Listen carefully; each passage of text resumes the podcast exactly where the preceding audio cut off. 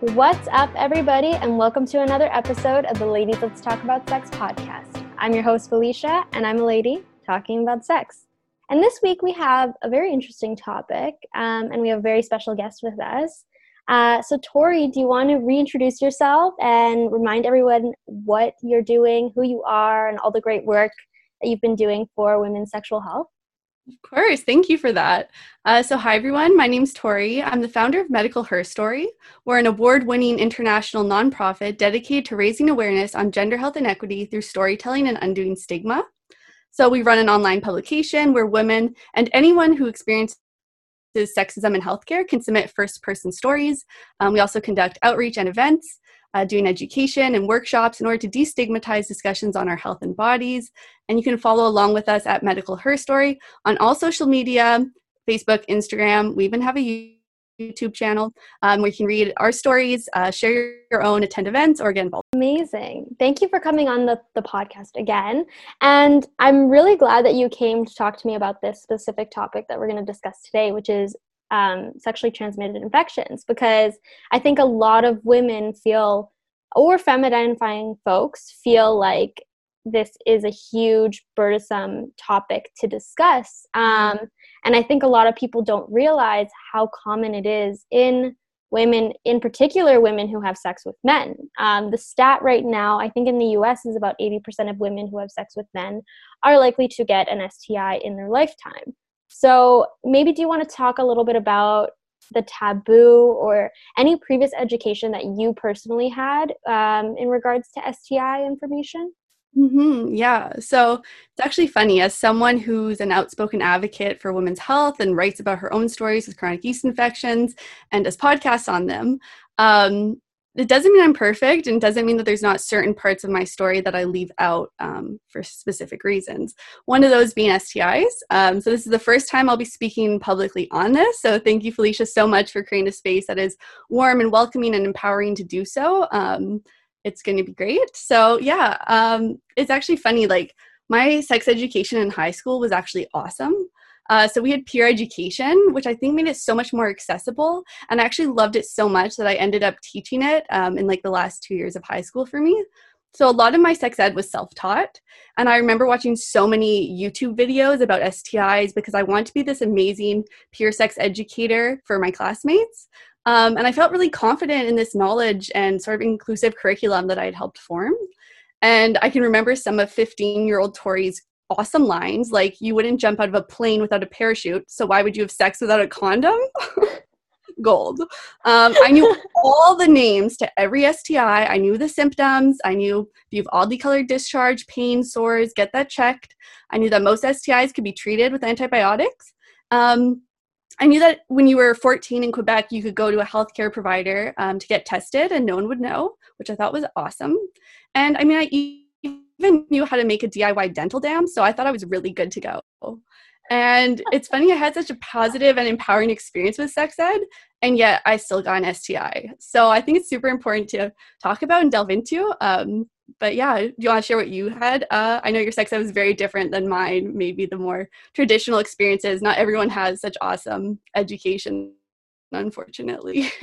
no, absolutely. And I think I love that you point out that you had such a positive experience and you still contracted an STI, which I mm-hmm. think really should alleviate some of the stress that a lot of individuals put on themselves. And same thing with me um, when I was diagnosed with BV, which is like a vaginal condition, so it doesn't technically fall under that category, but it's I contracted it or from causes of my sexual partner at the time. So mm-hmm.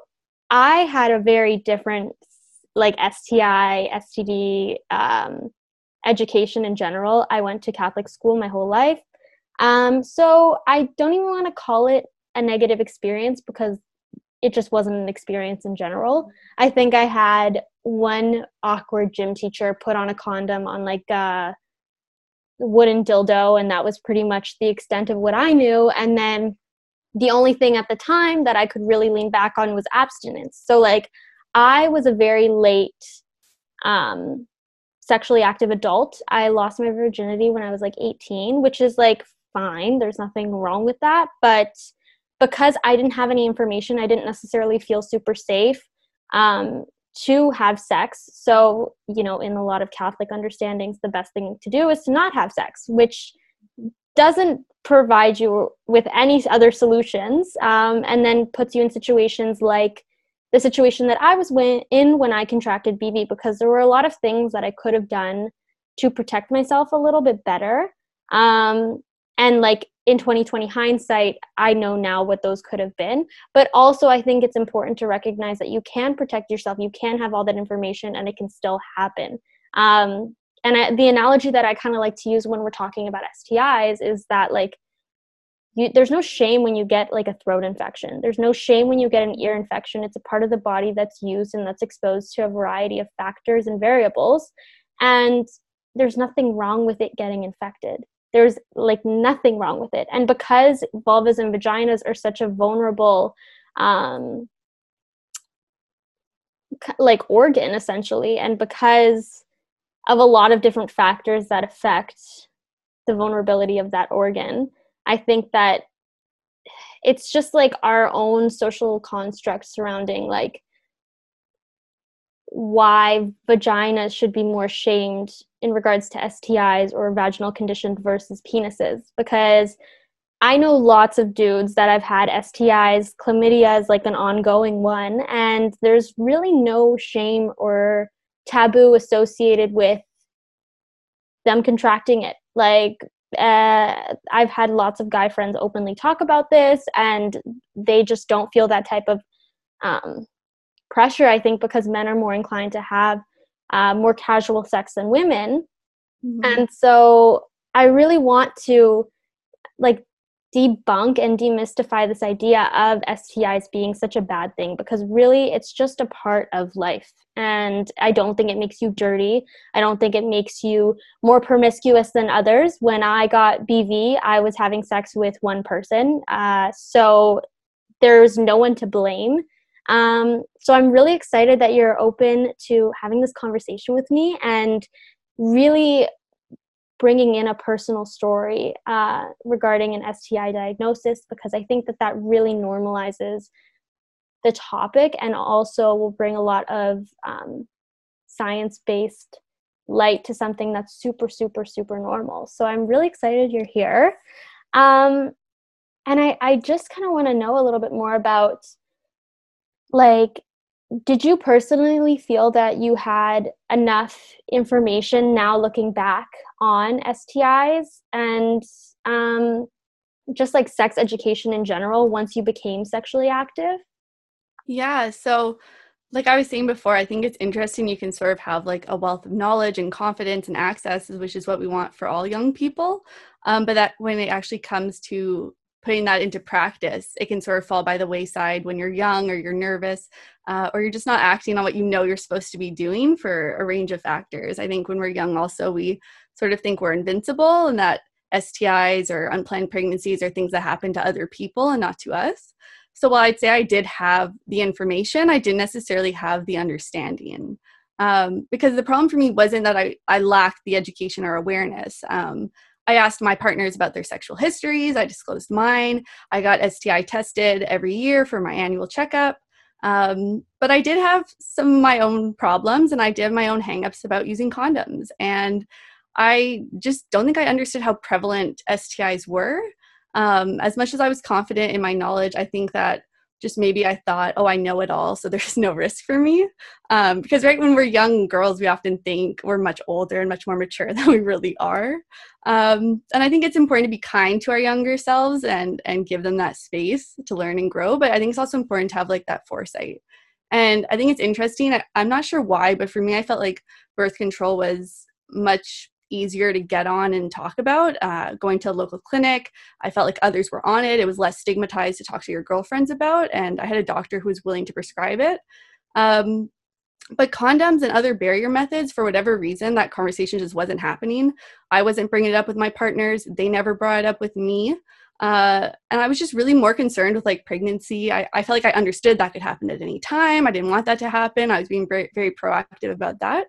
But with STIs, I just assumed that that just would never happen to me honestly no for sure and it's it's really interesting too because i kind of had a similar experience where I didn't have a conversation with my partner at the time um, about being exclusive sexually. And so while I felt like I was in an exclusive relationship, I technically wasn't. Um, and so even through the process of like developing that relationship and protecting myself or what I thought was protecting myself by I, I took my partner actually to the McGill clinic. He showed up with me. We did the whole testing situation. Um, and then from there, I was just like, of course, I don't need condoms, as if that's like, that's it, you're safe forever, which is, you know, we don't want to scare individuals in that sense. But I also think that a lot of people don't understand how how important condoms are not only for STIs but even for contracting vaginal conditions like UTIs and like yeast infections and for me like BV. And so I kind of want to learn more about like your experience with within that situation of you know figuring out that you did have an STI. What was that process like for you? Um, and w- did you have symptoms or did you just was this just during your annual checkup? Yeah, yeah, sure. Um, so story time. um, I think I guess I would have been 18 at the time, uh, and I had just gone through a breakup. Um, I had been in this long distance relationship for a few years, so I was newly single, um, ready to definitely mingle. Um, and like you, that partner was the first person I had slept with. Um, so I think I was ready to experiment with different people, but also was definitely a bit naive um, and having never done that before. So, as the story goes, I hooked up with people, I didn't use protection. And at one point, I started to get nervous because while I was being checked annually, um, it was sort of a while since I had gone. Um, and since I had awesome sex education, I knew that you could be asymptomatic. So that means that you won't have any changes, you'll feel perfectly healthy, um, but that something can be going wrong. You can have an infection. Um, and unfortunately, for people who have uteruses, if those go untreated for a long time, that can often affect fertility. So I knew I wanted to go get checked. Um, so I went to go get tested, and since I had been going every year, I knew it was really no big deal. It's easy. You just book an appointment. Either you pee in a cup, you can self swab. Um, so I got tested once again. Once I sort of clued in to like, hey, I think maybe I'm not dealing with this breakup in the best way. Maybe I should go get myself tested. Um, a few days later, I got my test back, and it was negative uh cue the cue the claps. Um i was beyond relieved I, but i really i really felt like i dodged a bullet. I was like woof we, we're okay we're safe but we're being dumb so let's let's slow it down. Um so i did and then two weeks later um i went on a date with this guy. We went for cheesecake it was awesome uh so we hooked up after and I went down on him. And maybe a minute in, I was like, hey, I'm not feeling this. I want to go home and he was perfectly chill respectful. He was like yeah no problem like whatever. So i went home. Um, and i never really thought about this encounter again. I was just like oh yeah like he was nice but there was no chemistry there. I wasn't going to waste my time resources my body on someone i just knew i wasn't feeling at that point. Um, and i started to see two guys who i really liked and then i began exclusively dating one. Um, so it was awesome. I was in this new exclusive relationship. It was great. And then i got a text from the cheesecake guy and he said, I have an STI. He was so mad at me, saying that I had given it to him, blaming me, saying that I lied because I had disclosed, hey, I got tested like two weeks ago, everything was negative. So, you know. Um, and also, I think having I like I understood that okay, this guy has an STI, but I didn't really understand what that would mean for me, especially cuz you just think like, oh, oral sex, like you don't get STIs from that, especially if you don't go all the way and you stop after like a minute, you know? So in my head I was still like, okay, this guy's an asshole, glad I didn't go all the way with him, but also like I think I'm safe, you know. um so then I went to the doctor though because i said okay he obviously got tested he's positive i'm probably positive but hopefully not um, so i went and then this is what stuck so as i said before i've shared my story publicly um, prescription white panties on Medical Herstory and then felicia and i dived into let's talk about chronic yeast infections where i sort of went through the story so listen to those and then pause when you get to the part about my cervix being cut during a, a yeast exam so at the same time that that happened, she was also testing me for chlamydia. And I have no idea why to this day she didn't let me do the test on myself. But I specifically remember her telling me, and this wasn't my usual doctor, that she had to go extra deep to, to, to test for chlamydia. Horrific. What type of logic? Like chlamydia is lodged in the back of your uterus? I don't know. I'm like, then I was like, whoa, like I've been in a cup for years and it's gonna be lodged up there. Like what? So she literally swabbed so hard and so deep that she cut my cervix. I like most pain I've experienced to this day. But it was awful. And to our viewers out there, you have the right to self swab. You have the right to pee in a cup. There is no reason why you need to go deep for chlamydia. That's not a thing. But I was young. I didn't know. I had never had a, a, a vaginal exam before, like a pap smear or anything. So I was just like, okay, like I guess this is the only way to test. Spoiler, it's not. So to our viewers, please, please like advocate for yourself. STI testing is painless. It's non-invasive. Like it didn't have to be like that. So it sucks I had that experience um, because it was just a really tumultuous time being tested for an STI, having chronic yeast infections, going through all this. Um, and I think why I left it out of my story, honestly, is in my head, I was like, oh, it's too complicated, you know? But then also, it's like, I feel like if including that, people would be like, would think I'm less trustworthy, would think I'm less respectable, would put in all these assumptions, you know? And I think I think it's okay to process your story at different times and be comfortable disclosing some things and not others. You don't owe anyone every detail of your life. Um, but looking back, I do think it's interesting that when I was writing the story and writing about that exam, I did choose to leave that part out um, because I, I just wasn't ready to talk about it. But so then uh, I got a call from the clinic. I think it was like a few days later. And I got the call and I was like, just say it's negative, say it's negative. And then this nurse in like this monotone voice was like, Victoria, your chlamydia test was positive. And I was like, uh. And then she was like, okay. And then like hung up. And I was like, what? and it sucked. You know where I was, girl? I was waiting uh, to get on the city bus to go on a date with my boyfriend of the time and I'm just crying on this bus, like just hysterical. I'm so upset. I know I have to tell my boyfriend. I know I have to tell partners from the past like two weeks, and I'm just draining it. It was just like this wave of like dread and regret and shame just like on me, like a million pounds. And on top of the fact that I was already like dealing with chronic yeast infections, trying to like introduce that to my boyfriend at the time. Like, I don't really know what's wrong. It was like at the very start that all this was going on. So it was like the physical turmoil, the sexual turmoil, and then like the mental toll. It was just a really, a really low point. It's it's so upsetting because it's always like I always find that when I'm speaking to other women about their STI diagnosis or like even just, you know, dealing with like medical practitioners in regards to like the vulnerability of like your own body and sometimes it failing you well they're one super like monotone and like not comforting at all about it. But i just feel like this kind of stuff happens sometimes at the worst times ever. But how was the process for you um, kind of speaking to your partner about it and having that conversation and even just moving forward with like getting antibiotics and like treating it? Yeah. So the part of disclosing to past partners—it just really sucks. I think it's always going to suck uh, because you just become the bad guy, right? Even though it is like STIs are a cycle, like if you got one, it's because someone gave it to you. So if you tell someone that you're you, that they have one, it's because someone gave it to you too. You know, it's like it's not like it starts with one person or it's intentional or anything like that. Um, so I knew people were going to be mad at me. I knew that they might say mean things, and I was just trying to prepare myself for that mentally, knowing like you're strong, you got this. Um, but it was definitely really hard, uh, especially because I had these partners had trusted me, right? I had told them, hey, two weeks ago I had an STI test, it came back negative.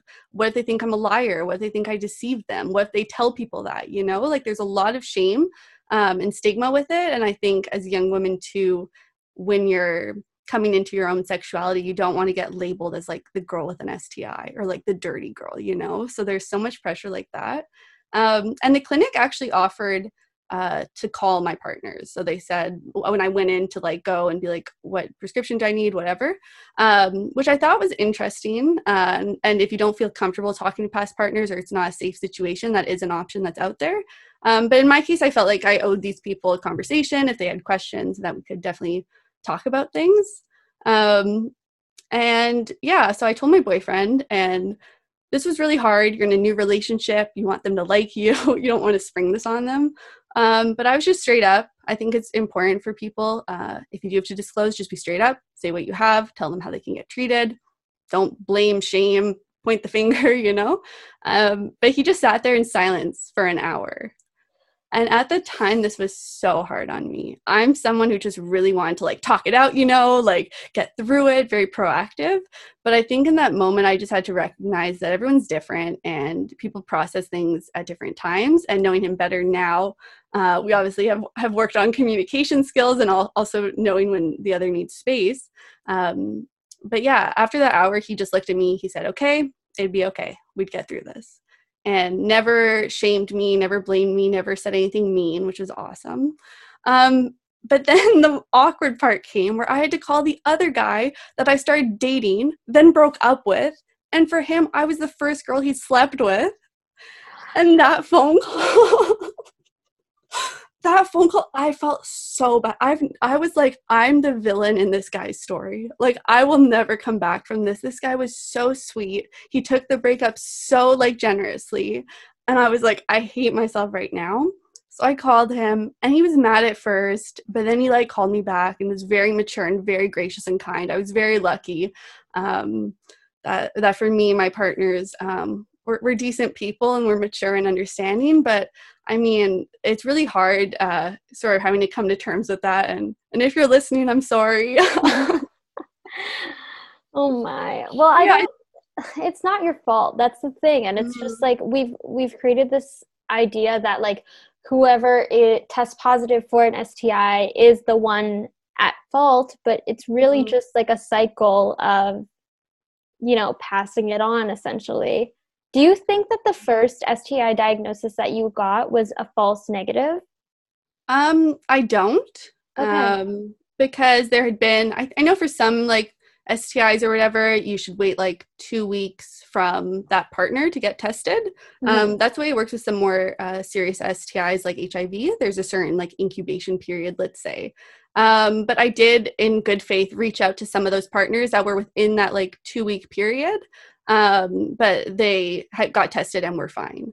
Um, okay. So I'm that 2% or whatever the statistic is that's around there that contract from oral sex. At this point, like, what are you going to do? There's nothing you can do. But it is really interesting when you look more into STIs, especially for like vulva owners. Um, there's a two week window, or there, it's not, I don't know if it's two weeks. It depends on what like vaginal condition you're dealing with or what STI you're dealing with. But there is that like kind of ghost period of like you could have no symptoms or mm-hmm. you could have um, symptoms like months post whatever the situation was. And that was actually kind of what happened with me um, when I contracted BV. My discharge was very, very very different than what it was normally. And it started happening, I would say, like a month and a half after I had had sex with my partner. And so for me, it was such a like eye-opening experience because it's like I had this idea and this notion of like how to have right sex, even though right sex isn't a thing. Mm-hmm. Um, mm-hmm or i had this kind of notion of like how to not be a promiscuous woman meant only having sex with one person and this comes with like a lot of like catholic slash italian guilt that like was heavily ingrained in like my upbringing and my school environment especially in relation to sex and i don't really blame anyone in that sense i think it's just like a cultural thing that you have to like move forward from but i from the moment I met that partner to like when I stopped sleeping with that partner, I had done everything quote unquote right. Mm-hmm. And so I met the partner. He, he was like very charming. Um, and we were like sort of dating for about two months. And then um, prior to us sleeping together, I got him tested for STIs. But then post that test, I didn't make him use condoms.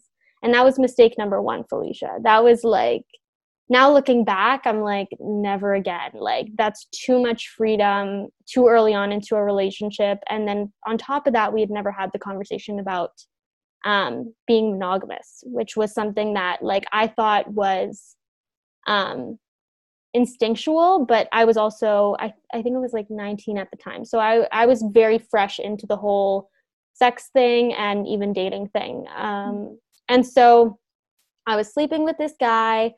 We were having fun. I was only sleeping with him. He was not only sleeping with me, and I don't know what he was doing with his other partners. So it, it, it was like, have you seen the kissing booth? Where, no, oh my goodness, the second movie came out and she finds a girl's earring under the bed of her boyfriend. And that mm-hmm. was me 2.0. I was watching the movie and I was like, I've lived this life before.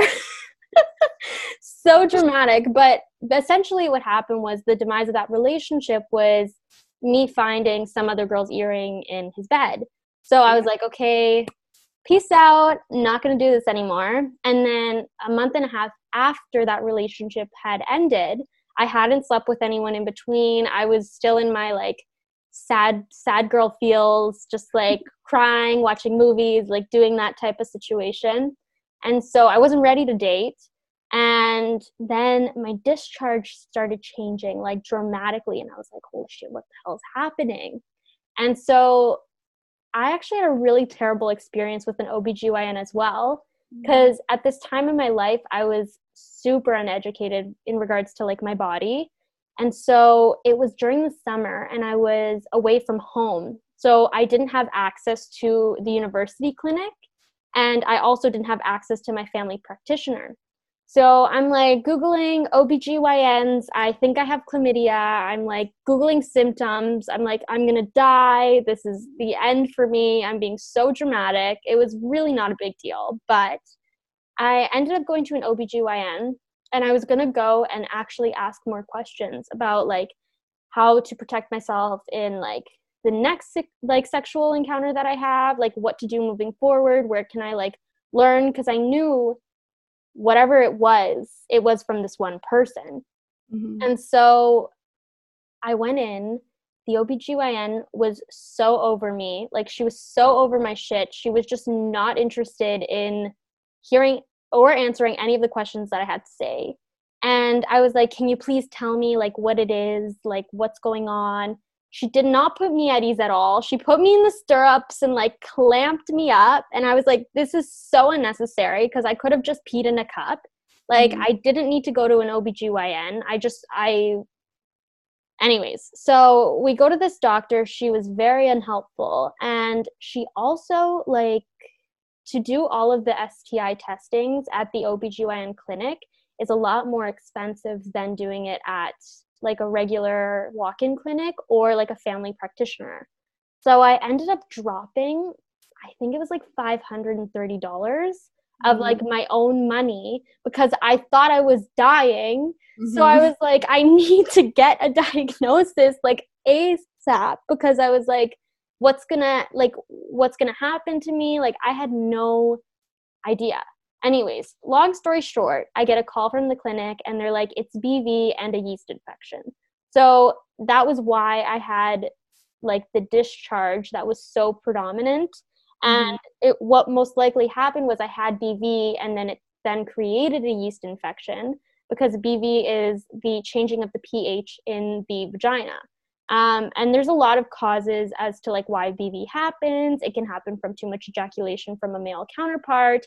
It can also happen from transfers of bacteria. And then it also just messes with the pH of the natural pH of your vagina. So mm it was a combination of a lot of things. And because I'm just naturally super dramatic, it had to be a spectacle for absolutely no reason because then once I started learning more about what BV was from like credible books and not from that OBGYN, because I was like, I'm never going back.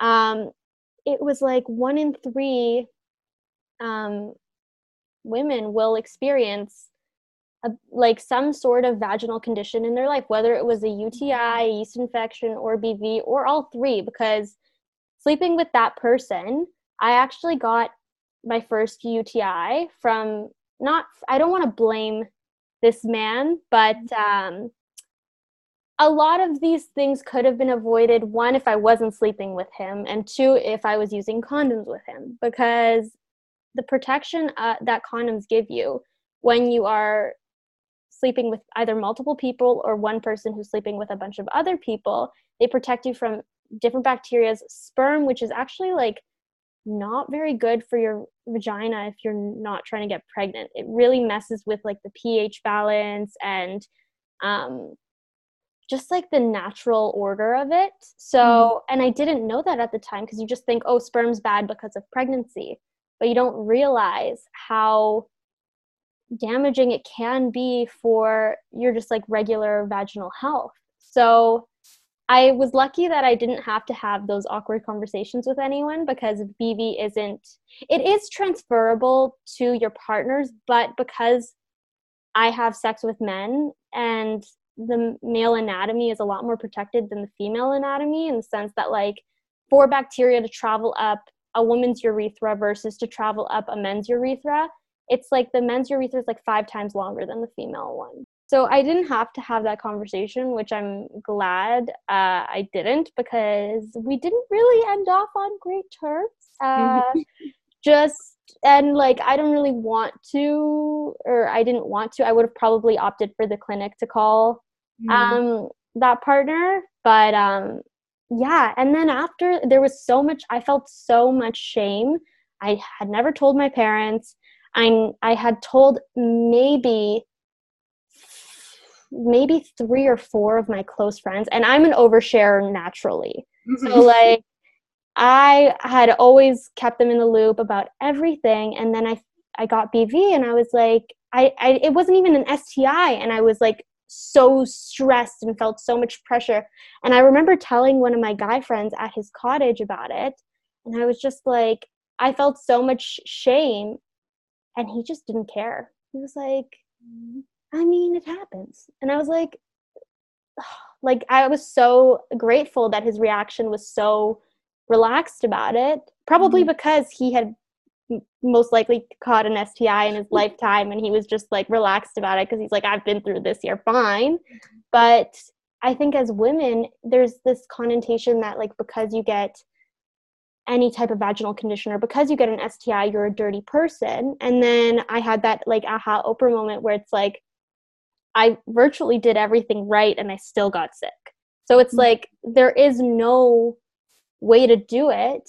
There's except to protect yourself to the best of your abilities. And then you just have to take care of your body as best as you possibly can. Um, yeah. But I definitely want to ask like, did you have any conversations with your friends post STI diagnosis? How was that conversation like in your personal life? Mm-hmm. Um, and how did your friends even react? Yeah, so um, I would have been, yeah, I guess I would have been in CEGEP when all this happened. And I was not yet an outspoken activist like I am today. I had just joined our school's feminist club. So it was really like the infancy of my of my activism.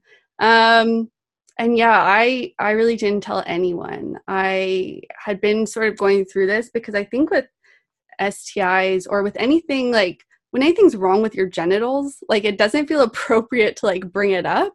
And i think that that's unfortunate because then that silence is one of the problems right? If you're not talking about it you feel like no one else is going through it you feel alone you try to hide it from others. Um, so that's a bit rough. And then I think I did start, I started opening up about the chronic yeast infections long before the STI, which I think is like an interesting dynamic because there is and there aren't that many differences between the two. Um, so with yeast infections, they are from an imbalance in the microbiome. Same with BV, when things get thrown off for whatever reason. Sometimes you know the reason, sometimes you don't. Um, infections can occur.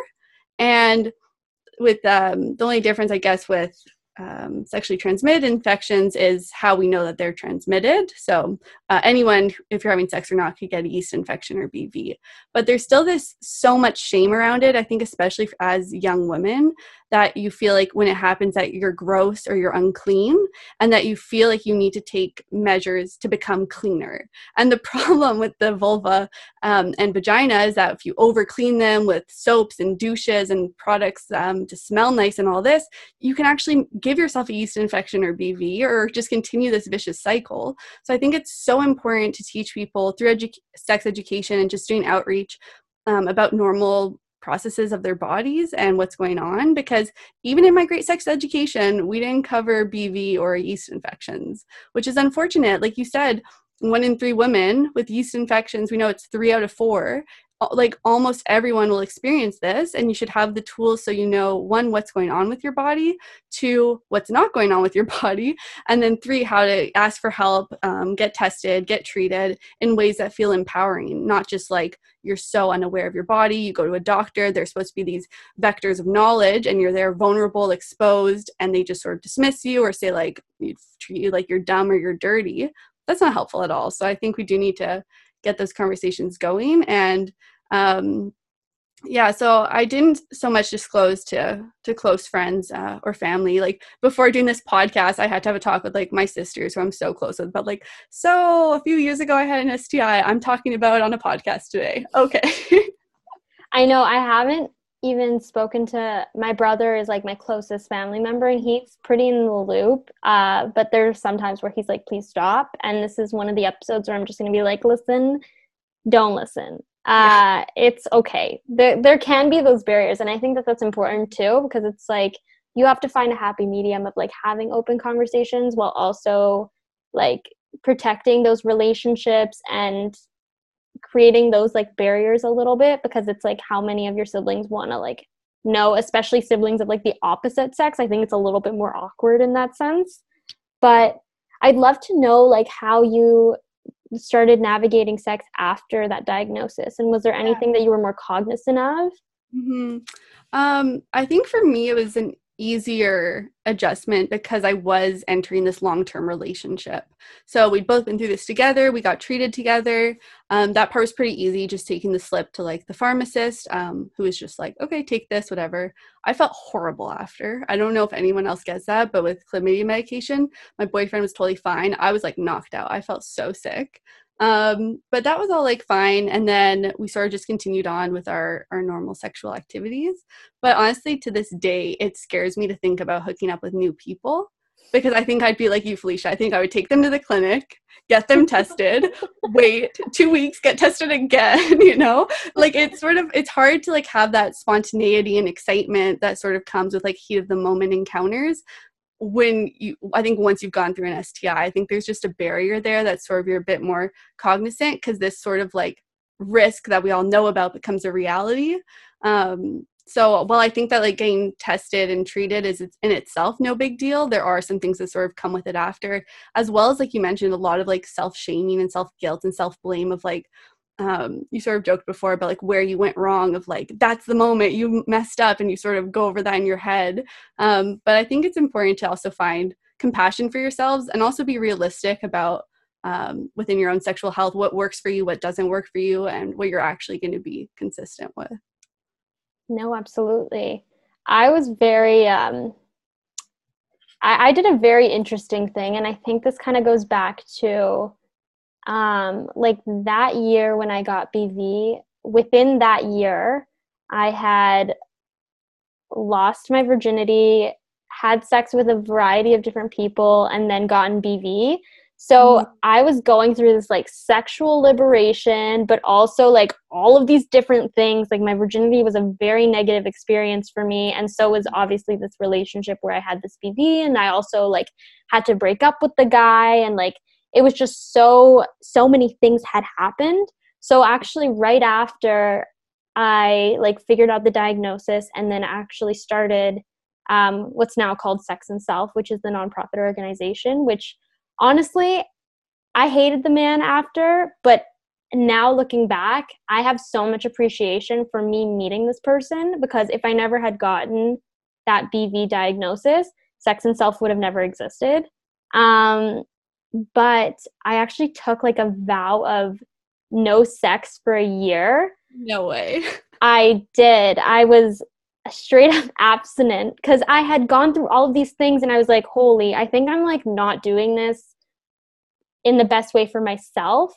Mm. So I straight up vowed off sex for a year. I did it, which was really exciting and kind of empowering too because i had had this like sexual liberation but then i was also taking back the control of like what i was going to do with my body and who i was going to let participate in that experience with me And so it was very it was very empowering. It did get very lonely, to be completely honest. Um, but I think that it was a really great year for me to really focus on like myself myself and like what I wanted to do moving forward with the sexual partners that I would have had in the future. Mm-hmm. Because I think before that BV experience, I was having sex for my partners. And I think after I was having sex for myself, which is like a huge thing. And like, not that everybody needs to get some type of diagnosis to have this revelation. I think I just personally had to. Um, but I definitely like moving forward, having sex without condoms is like not something I'm ever gonna do. I think often with young women, we can sometimes use sex not in the best ways to be a distraction, to be a coping strategy.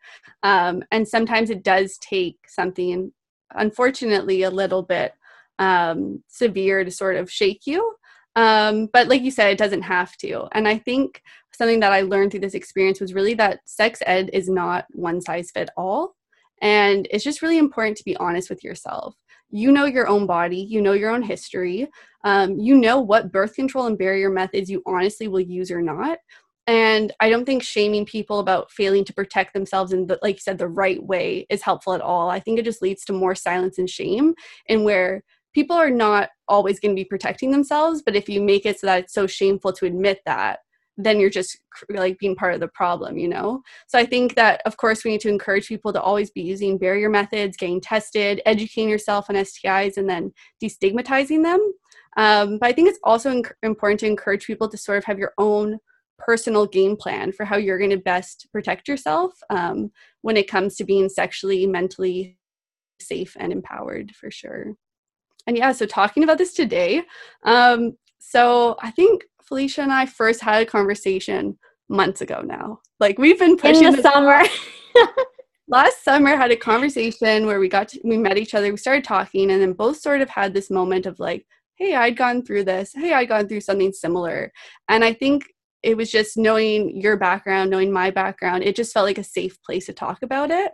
And I think it's interesting as two young women at the forefront of sexual health movements, sort of having that vulnerable moment of saying, like, oh, like, I'm not perfect. I've messed up here. I still am ashamed to talk about it. I still haven't spoken publicly, even though I'm posting on Instagram about sexual health, even though I'm talking about destigmatizing it, breaking down taboos, empowering other people to share their stories there was still that barrier for us. So I thought it was actually a really sweet moment of sharing that privately and then sort of working up the courage together to come out publicly and share that. So um, I definitely sat with it for a while and have had sort of had the months to brew on it and then talk to partners, make sure they're comfortable with me speaking on it and um, just making sure I'm comfortable with myself and have processed it. Um, but yeah, it definitely feels empowering and it's nice being able to share your own story in your own words um, and going on a platform that I really trust and know will honor and respect that story and to an audience that I know is so uh, great and gracious and will hopefully learn a lot and relate to this as well. No, absolutely. I, I do. I remember that moment because we were both talking and we were both talking so freely about a bunch of different things. Mm-hmm. And then we both kind of were like, yeah, I actually haven't shared that part of my journey with other people. And I I don't even think like all of the members in my organization had heard that story yet because you know, post that event was kind of the birth of Sex and Self, which mm-hmm. it, it boggles my mind that a BV infection like created something so much better than that. But yeah, it was definitely like a great kind of get to know you session. and it, I think it definitely allowed us both to feel heard and safe um, through both of our experiences and kind of the similarities between the two, which I think are super helpful. But um, for the people listening and maybe for the people that are like hmm maybe i should get like sti tested right now or maybe they're in the midst of like finishing off their antibiotics for a positive sti result or it could be like any vaginal condition. Do you have any like advice that you would give them or any suggestions you would make? Yeah definitely. Um so i'd say that if you are going through something or you're worried about it, you know your body, you know what's normal and not. And I do encourage you to go um, and get tested and also reach out for support. Uh, as you've heard today, sometimes those experiences with doctors can be a bit distressing. If you have a friend or a trusted loved one, bring them with you, get that support, get yourself ice cream after. Um, I know it can be really scary, but I do think it's definitely worth it. You'll feel much better knowing one way or the other because then you can act on it. Um, if you don't know what's going on in your body, you can't really be proactive. And I would just say that if those tests come back positive or you do find out you have BV or a yeast infection, that it's okay. You're not a bad person. Um, you're not dirty, dirty or unworthy. Um, it happens. It happens all the time, and it's okay to talk about. Um, I think it's also important to acknowledge that in my experience, the STI was acute, meaning that it was treated and then went away um, within like a week or so. But there also are a lot of chronic STIs out there where your diagnosis, treatment, and then treatment plan after is going to be very different than mine was. Um, but having someone that has lived with chronic yeast infections for years, I do have a bit of insight into how it can feel being uh, constantly infected and where your STI story isn't simply one of getting treated and then moving on with your life, but it sort of can become a part of you and how that can become um, distressing and having to have those conversations over and over again. So I think we need to acknowledge that more and talk about that. Um, but I do encourage everyone, no matter what your experience is, to find spaces, either like Medical Herstory or Sex and Self, to share these experiences, whether that's privately or publicly, and definitely on your own time because um, I know when this stuff can happen, it really can feel like your world is falling apart or like you're dying, but you're not. You're strong, um, and you'll be okay. And there, there's a lot of people here to support you as well. No, for sure. And I love that acknowledgement of like every STI and STD diagnosis or even condition but diagnosis is different and some can be ongoing and some can be easily treatable. So I really like that and I think that ties back into um, what you said earlier about, you know, there's no sex ed that fits all. Like there isn't one way to kind of be a sexually active woman or sexually um, sexually active femme person. You know, it's very different per person, and I think it's just about sticking to your own values and never um, like succumbing to the pressure of anyone else. Like whatever you know and you think works best for your body, stick to it because you do know your body better than anyone else does.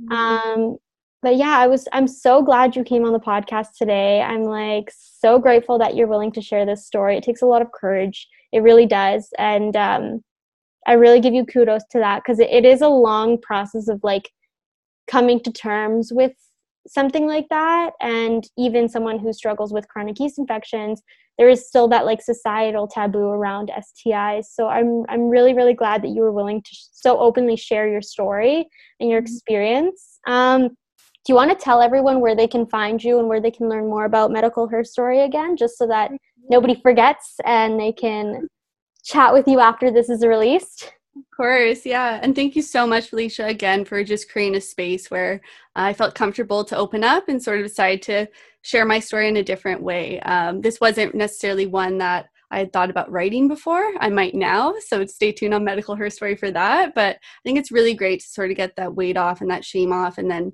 be that role model for other people. Um, I think there's a reason why Medical Herstory hasn't covered the topic of STIs yet. Um, so hopefully, we do get some more submissions soon to be able to break down that stigma. Um, but yeah, check us out at medicalherstory.com to read um, people sharing their stories or to share your own. And again, you can follow us on social media at Medical Herstory um, to see what we're up to, check out our content, and get involved. Amazing. Thank you so much for coming on the podcast, Tori. It was so great having you. Thank you. Anytime. If you haven't already, make sure to subscribe to the Ladies Let's Talk About Sex podcast to get notifications for our new episodes that come out every Monday.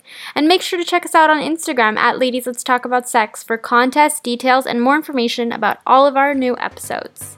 Thanks for listening.